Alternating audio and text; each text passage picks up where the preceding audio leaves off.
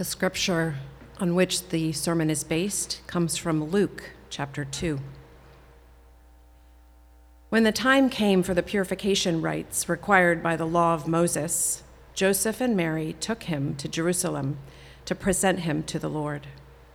As it is written in the law of the Lord, every firstborn male is to be consecrated to the Lord, and to offer a sacrifice in keeping with what is said in the law of the Lord, a pair of doves or two young pigeons. Now there was a man in Jerusalem called Simeon, who was righteous and devout. He was waiting for the consolation of Israel, and the Holy Spirit was on him. It had been revealed to him by the Holy Spirit that he would not die before he had seen the Lord's Messiah. Moved by the Spirit, he went into the temple courts. When the parents brought in the child Jesus to do for him what with the custom of the law required, Simeon took him in his arms and praised God, saying, "Sovereign Lord, as you have promised, you may now dismiss your servant in peace. For my eyes have seen your salvation, which you have prepared in the sight of all nations, a light for revelation to the Gentiles and the glory of your people Israel." The child's father and mother marveled at what was said about him. Then Simeon blessed them and said to Mary, his mother, "This child is destined to cause the falling and the rising of many in Israel, and to be a sign that will be spoken against, so that the thoughts of many hearts will be revealed, and a sword will pierce your own soul too." There was also a prophet, Anna, the daughter of Penuel, of the tribe of Asher. She was very old. She had lived with her husband seven years after her marriage, and then was a widow until she was eighty-four. She never left the temple, but worshipped day and night, fasting and praying. Coming up to them at that very moment, she gave thanks to God and spoke about the child to all who were looking forward to the redemption of Jerusalem. When Joseph and Mary had done everything required by the law of the Lord, they returned to Galilee, to their own town of Nazareth. And the child grew and became strong. He was filled with wisdom, and the grace of God was on him. This is the word of the Lord.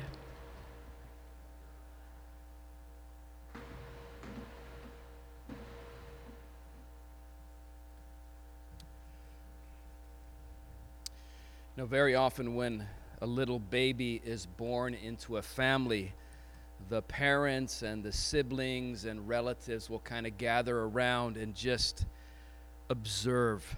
You know, just look at the baby, the way he or she moves, different things about the child, and, and, and just kind of looking at the, the, the little baby will just wonder out loud, what kind of person do you think this little child will grow up to be?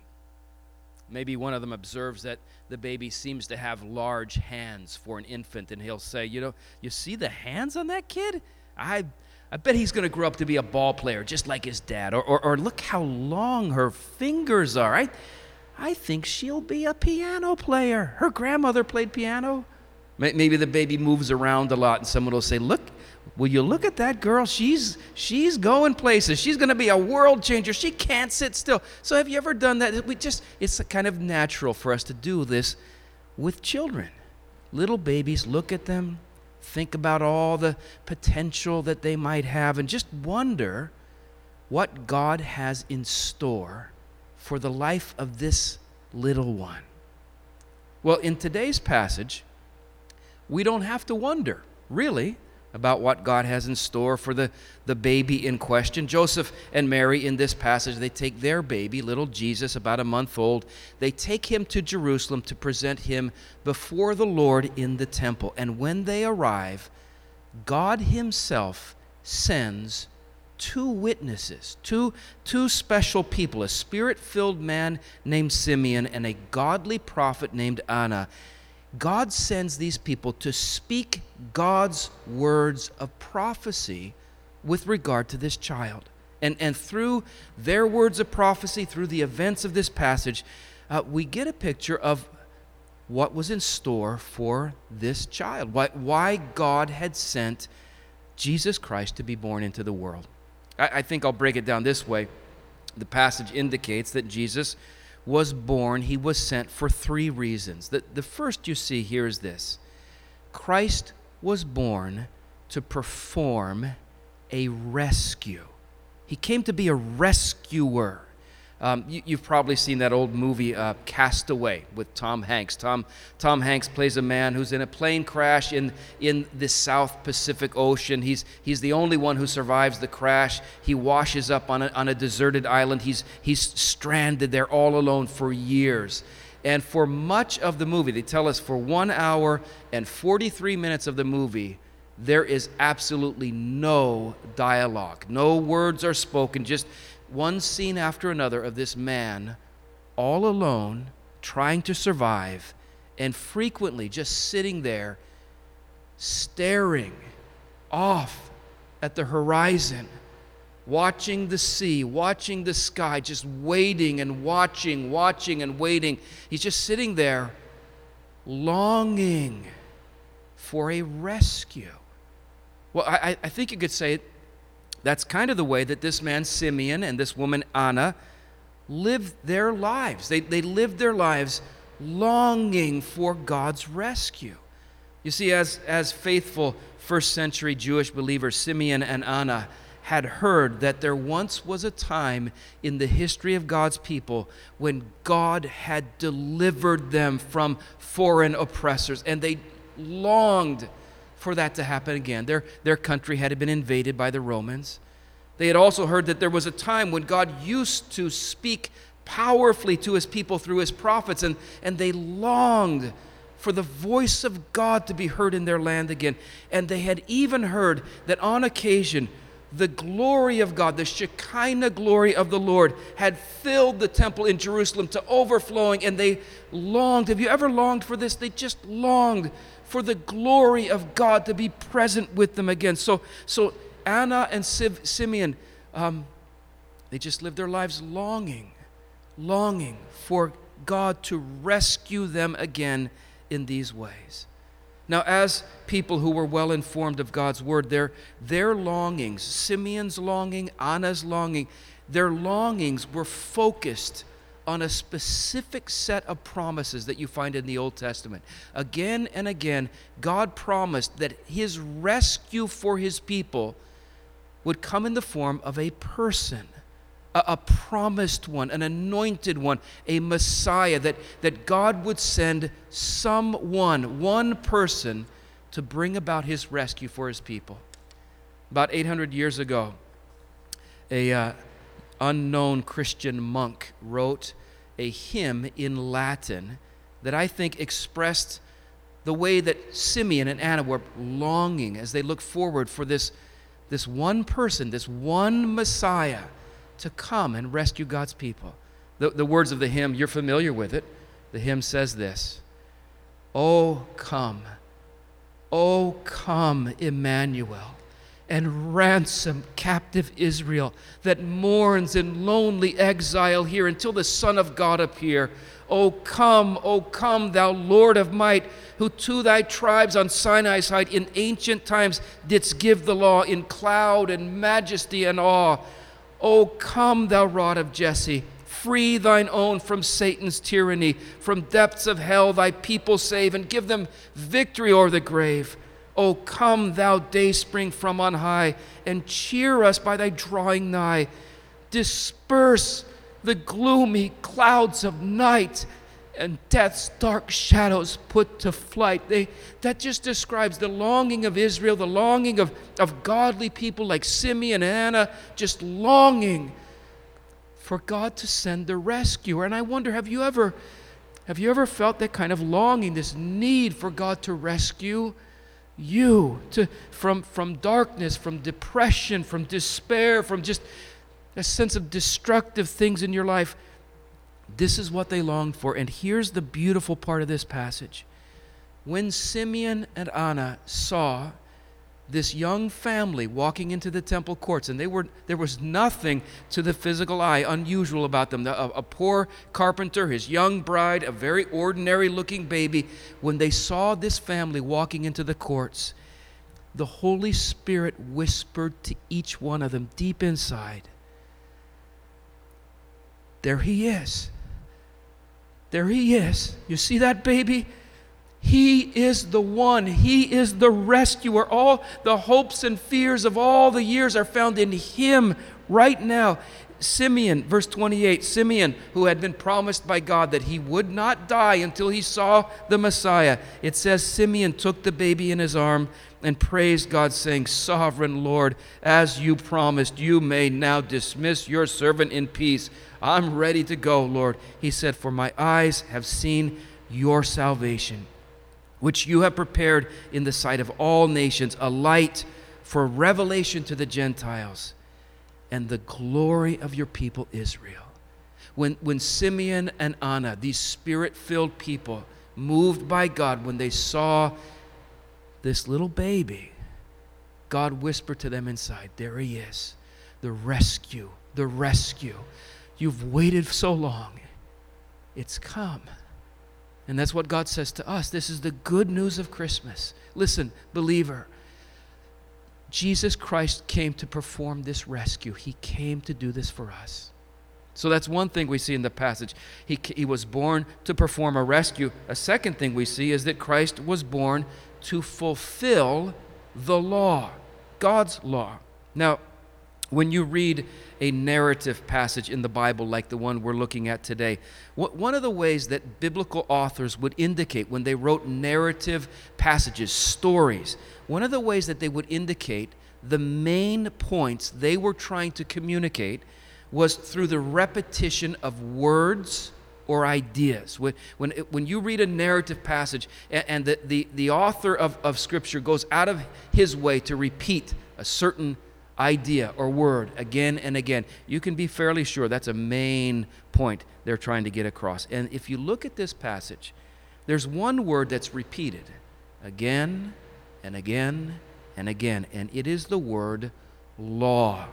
The law of Moses, the law of the Lord, is mentioned five times in this passage. Verse twenty-two, when the time came for the purification rites required by the law of Moses, Joseph and Mary took him to Jerusalem. Verse twenty-three, as it's written in the law of the Lord, every firstborn male is to be consecrated. Verse twenty-four, to offer a sacrifice in keeping what's, with what's said in the law of the Lord. Verse twenty-seven, the parents brought in the child to do what the custom of the law required.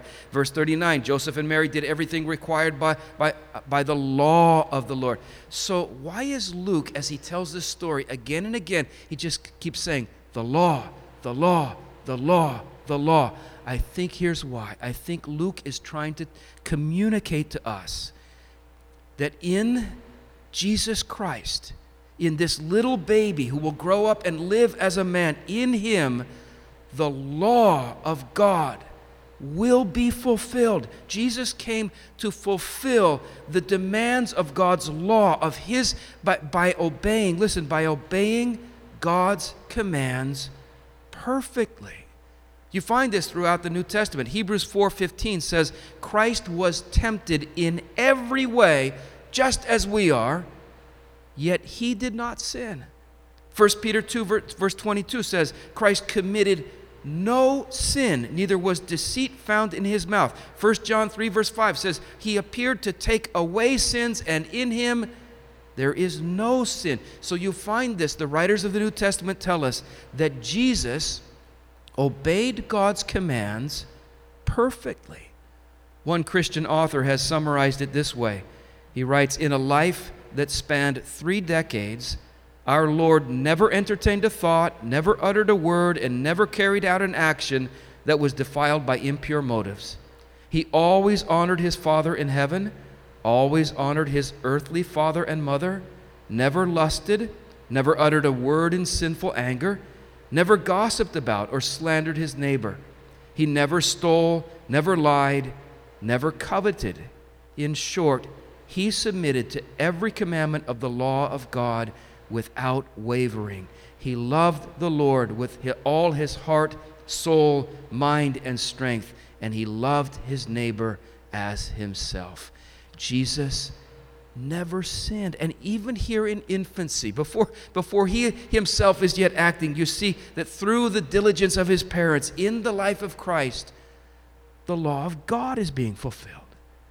Now, why does that ma- matter for us? Well, I want you to imagine, imagine you're in school, it's the last day of the semester, it's the time for the final exam, all right?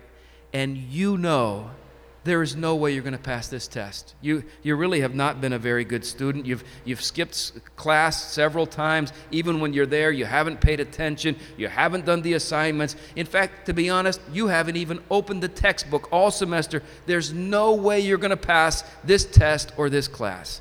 You sit down at your desk. The test sheet is right in front of you. Just as you're thinking, how am I going to ever pass this test?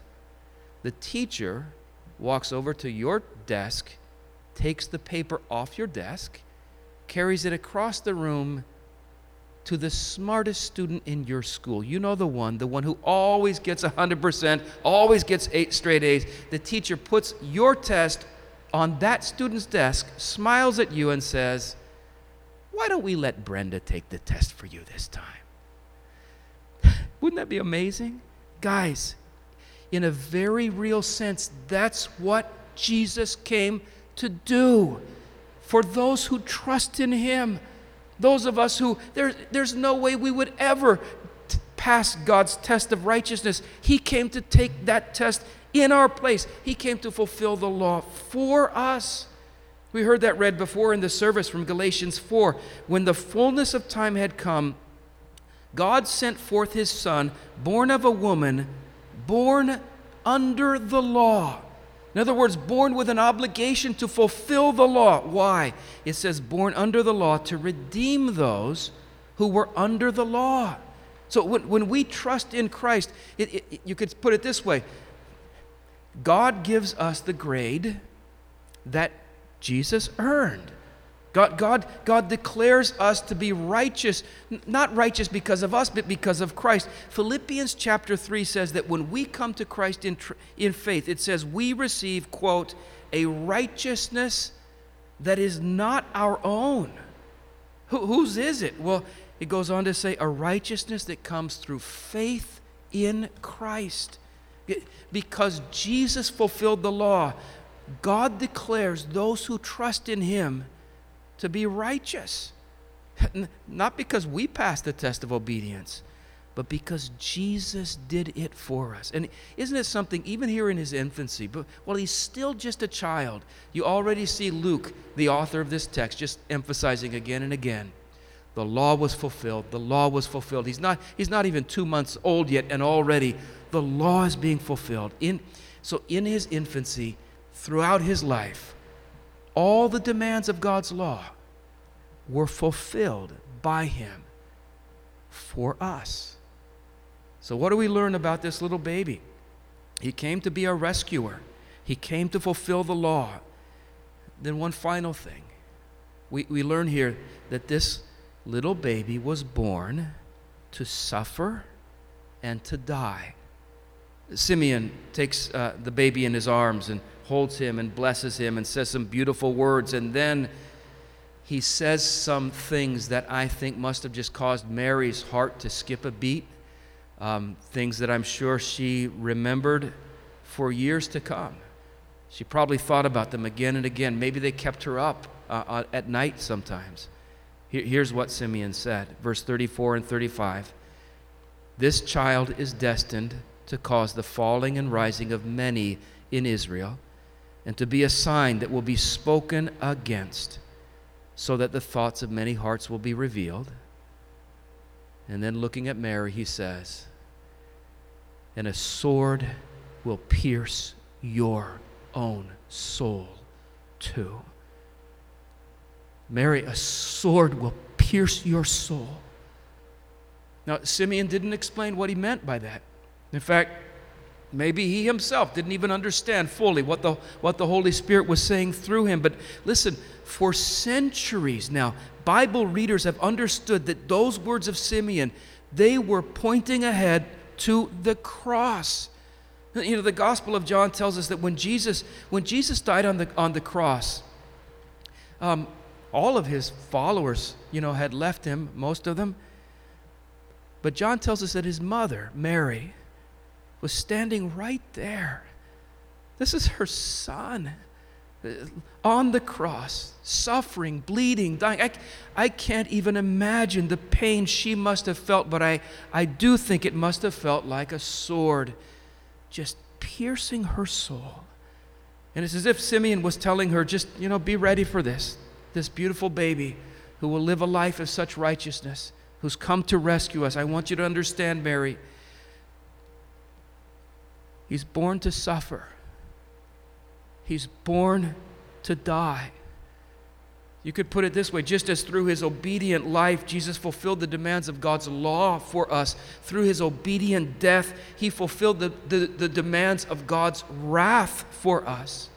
Isaiah fifty-three verse five says, he was pierced for our transgressions. He was crushed for our iniquities.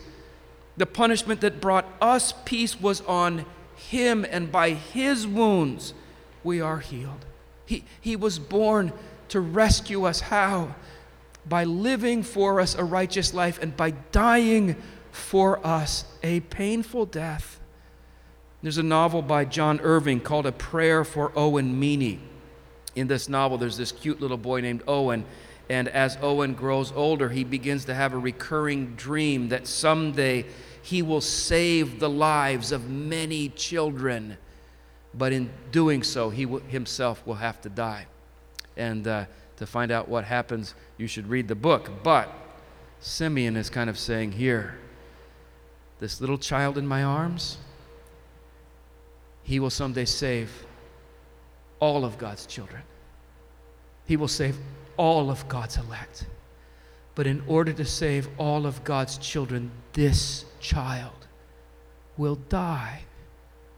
You know the words to that old carol, Christmas carol, nails, spear shall pierce him through, the cross be born for me, for you. Hail, hail, the Word made flesh, the babe, the Son of Mary. So even in infancy, while he's just a, a child, as God sends these people, this woman, this man with prophetic gifts to tell us why this child has come, God says this child was born to suffer and to die so that others won't have to, to fulfill the law for those who never could, and to rescue those of us who are lost.